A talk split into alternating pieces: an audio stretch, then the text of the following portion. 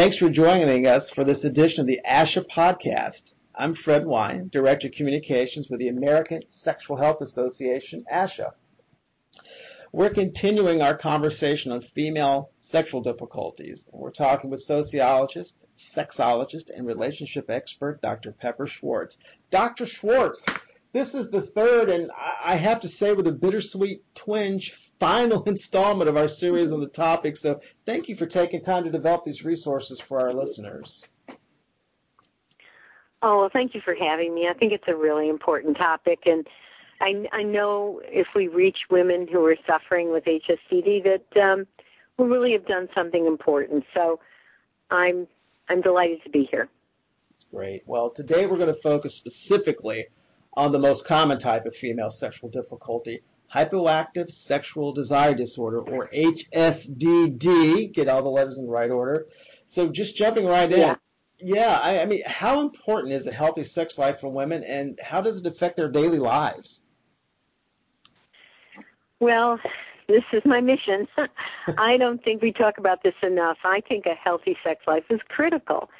When women have an orgasm, for one thing, their system floods with oxytocin.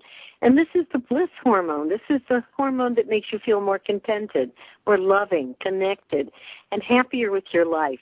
If women aren't getting that experience, they're not getting a very positive part of their endocrine system that really really is soothing and, and, and it's just so good for relationship and so good for the body, so good for the soul. And you know, it's not just the endocrine system that of course we're talking about. Sex is the way we connect to the person we love. It's something that tells us we're unique to each other. It's the most intimate thing we do. It's the most special thing we do that we don't do with anyone else except the person that we pledged ourselves to. And sex is a gift. It's a gift that needs to be unwrapped what kind of gift is there if you keep it wrapped and just sitting there not doing anything for anybody, you know? So I really believe that we should embrace pleasure, and if we're not getting it, we should want to retrieve it because it has so many benefits to our own sense of well-being and the health of our relationship. We mentioned at the beginning that HSDD, hypoactive sexual desire disorder, is the most common type of female sexual difficulty what is it and what causes it? Okay, well let me let me go over that.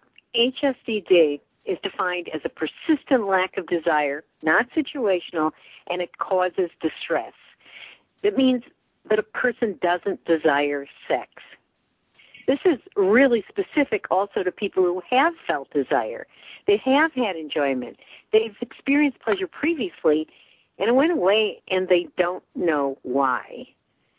They've stopped wanting a sexual connection and they're distressed about it. So it is classified as a medical condition. HSDD, let me repeat that, is a classified medical condition and it's characterized by a deficiency or absence of sexual fantasies and desire for sexual activity that causes marked distress or interpersonal difficulty. HSDD is not caused by a coexisting medical or psychiatric disorder. It's not caused by medication or other substance or relationship problems. Basically, if a woman's experiencing low desire or low libido and they're really bothered by their lack of interest in sex, it could be HSDD. It is absolutely worth considering this. It's interesting because there is some science about this. This isn't just a hypothesis.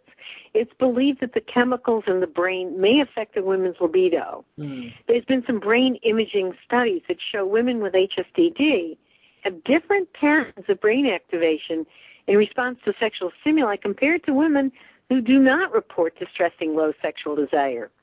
So what this suggests to us is that women with HSDD may process sexual stimuli differently from women without HSDD, and that affects their experience of sexual desire.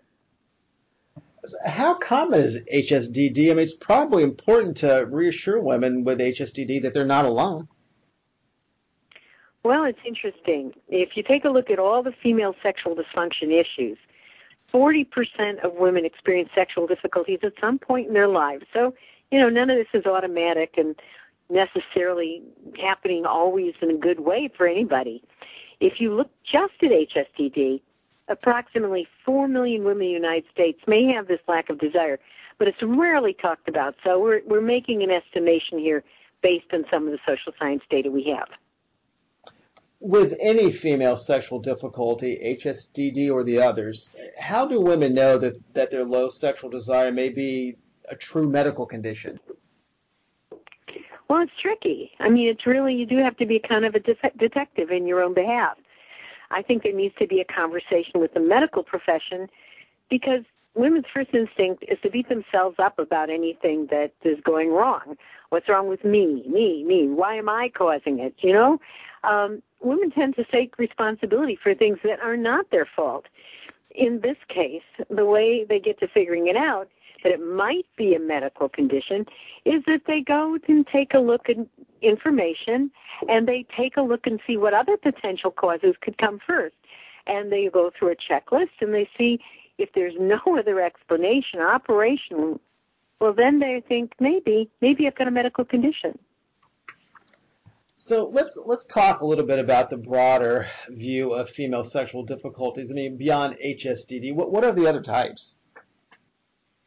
Well, the four types of female sexual dysfunction that at least have been categorized in, in the literature of HSDD, um, some of the problems we've just discussed are desire problems, but they also talk about arousal problems, sexual pain disorder, and orgasmic problems. Let me let me sort of spell out those last three because we've been talking about desire problems. I'll come back to desire.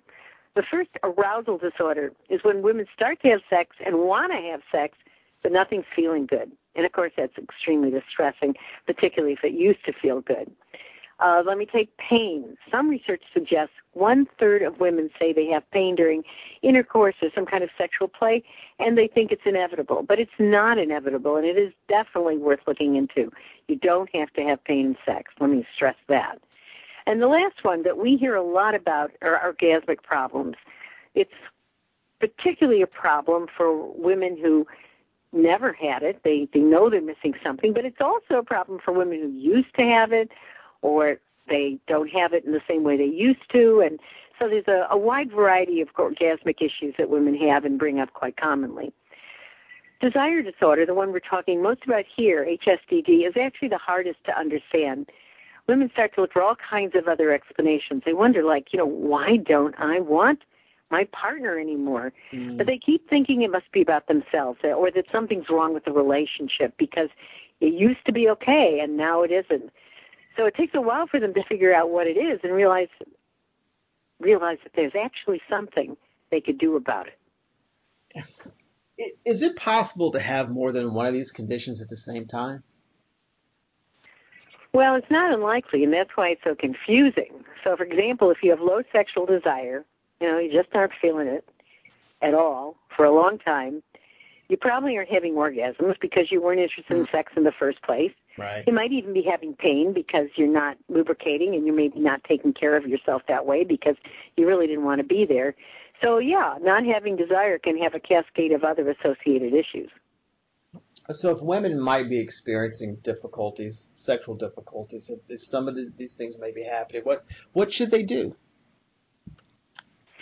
Well, okay, some steps.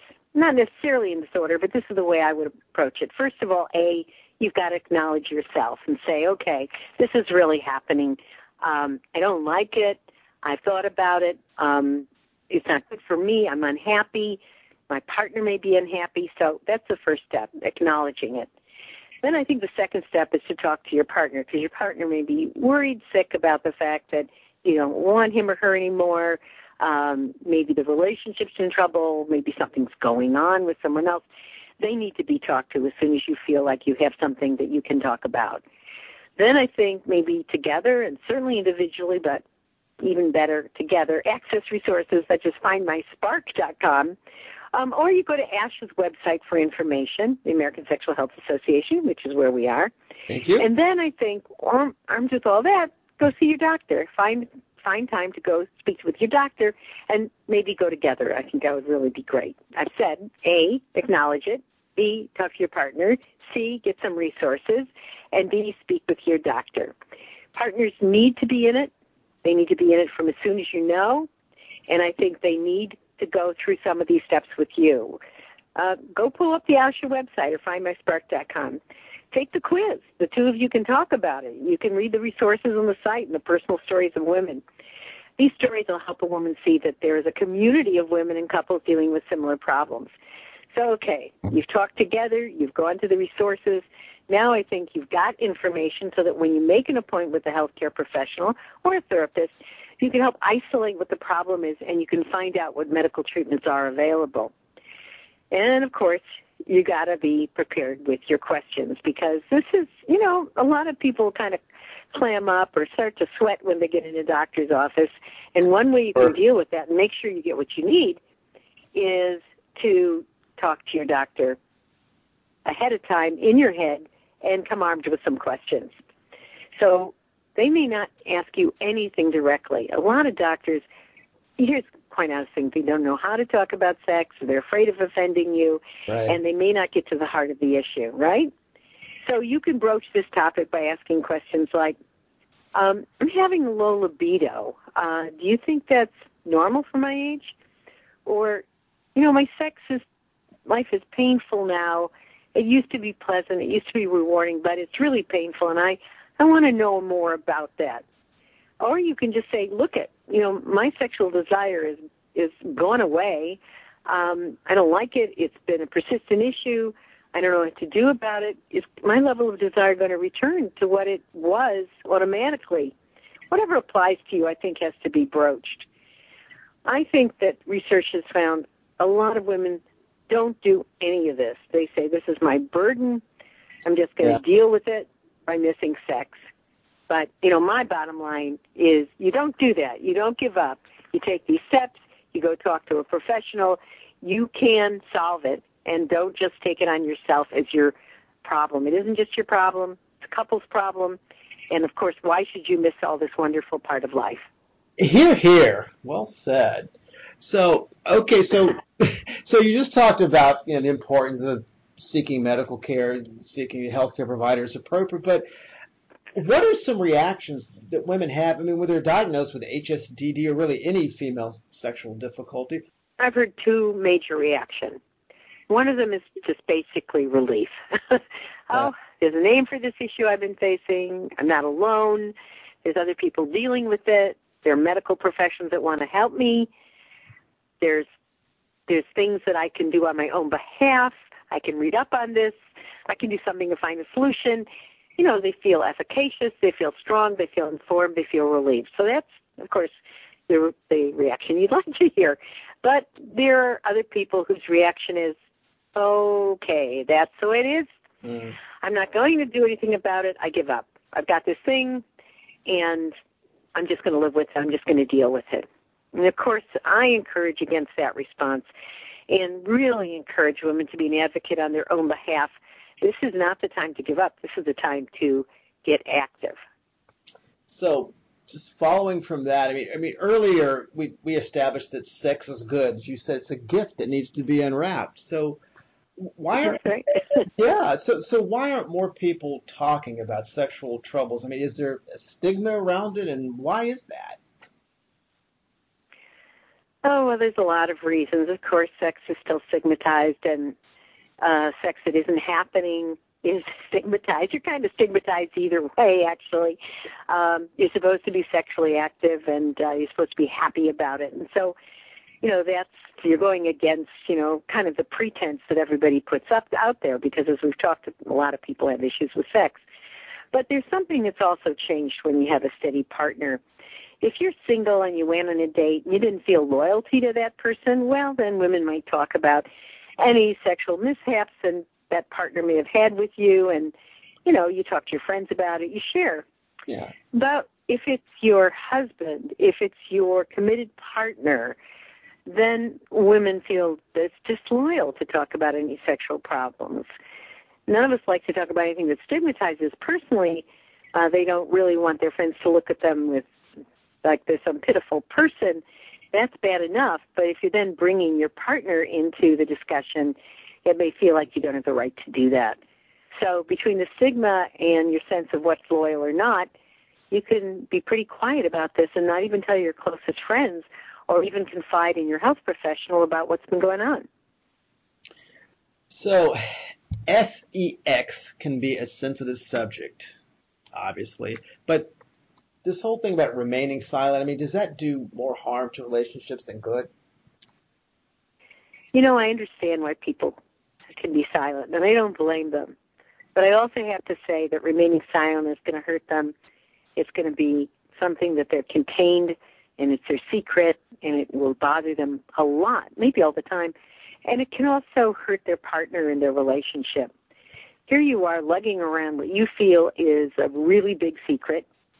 You're probably not aware that you're not covering all of it up as well as you think you are.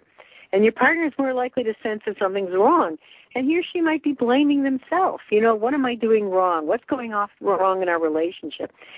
It's not uncommon the partner might even feel that you've fallen out of love with them, that you're not loving them anymore because we used to express it through sexuality, at least as one of your ways. Or they may think you're depressed and you've just lost your zest for life. One of the worst things they can think of, and it's not an unlikely thing, is is my is my partner having an affair? Is the reason they don't want sex with me because they're having it with someone else? So you don't want all this going. It, this is torturing a relationship in a way that's both unfair and unwise and, and not necessary. I also can't say enough that if you're denying your partner the information they need about this because you don't trust their reaction, then actually you should look at your relationship and see what's going on there and and repair that first because this is exactly the kind of thing a relationship ought to be able to solve. And you should have a partner who wants to be a problem solver with you on you on this. So so yeah it could be a relationship issue if you literally can't talk to them about it remember that if you do have someone who can support you then silence isn't your friend about this in any way mm. so so help us get the conversation started. I mean, what are some tips to help women going through FSD get these talks started with their partner and also with a healthcare provider? Well, first of all, you know, before sometimes you'll listen to the remarks I'm going to make and forget them. So I would say you could, first of all, findmyspark.com. Go to findmyspark.com because this is a great website and it will have the talking tips that I'm going to talk about. It'll tell you how to start the conversation with your partner as well as your healthcare provider because you might put it off talking to your partner a little bit and can't remember what I what I'm saying now, but findmyspark.com will help you. Meanwhile, all right, here's my tips. First of all, it's important to find the right time to broach this partner conversation. This topic is sensitive. You need to put it in a good spot where you're both prepared to talk about it. So, you know, you pick a time where the two of you are feeling close and in a calm, private environment with no distraction. Maybe it's having a glass of wine after dinner. Maybe it's at a breakfast on a weekend. But just something where you feel the mood is good and trusting and warm. And then all you have to say is, look at, I, I need to tell you that there's something happening to me and I need to solve this problem together because I know it affects us. You can tell your partner why you haven't brought this up earlier and make it clear you are not placing blame. This isn't about yeah. them or what they did or didn't do. You know, this is about I'm suffering with this. I'm missing this. I know it's affecting us. I need you to be involved with the solution. I need you. I trust you. He or she needs to know what's going on with you, and you can put it in a way that flatters them because it's true. This is the person you want to help solve this with you, and, and nobody else is in the position to do that besides them. That said, however nice you are, I wouldn't be surprised, and you shouldn't be surprised if your partner is angry because maybe they've said something's going on, maybe you've denied it, maybe you really haven't dealt with it, maybe they're deprived and angry. I mean, they may have said some unpleasant things to you. Um, you know, after a long period of not having sex with somebody or pushing them away or not coming to bed at night, etc., um, you could have some anger going on. And what I would do then is not get defensive, but just say, you understand um, that that you're going to feel upset, and I'm upset for you. I don't want you to suffer. I have you. I need you to know that I've, you know, only recently discovered that you know what may be going on is something that I can't handle together. It's not going to go away And and and I want to share this with you because I feel that we now don't have something that used to make us a really great relationship. I want it back again. And that should be affirming enough of an optimistic, positive direction of problem solving to really end this conversation in a way that is really bonding for the relationship. Mm. We have covered so much ground today in this episode and the previous two episodes of the podcast series, and I'm I'm glad we really took time for a longer look at HSDD and the impact not only on women but their partners. So Dr. Pepper Schwartz is our guest, and again, this is such an important and misunderstood topic, and we're really appreciative of you for taking time to make this information not only accessible but with some empowerment, you know, these action steps. So, Dr. Schwartz, thank you so much. Well, you're very welcome. Thank you for having me. I really do believe that sex is a gift, and I'm hoping that we can make it a better relationship by reincorporating desire and bonding through sexuality for any couple that has been suffering from a deprivation in that arena. There you go. Well, if you've yet to listen to the previous installments of our conversation with Dr. Schwartz, no worries. Uh, if you're streaming this episode from the ASHA site, you'll find links to the others right there on the landing page where you click the play button. Um, all episodes are also available through iTunes, and there's a link there on the landing page too. So thanks again to Dr. Schwartz. Thanks to everybody who's listening, and keep an ear out for more podcasts coming soon. Uh, until next time, I'm Fred Wyand for ASHA. So long, everybody.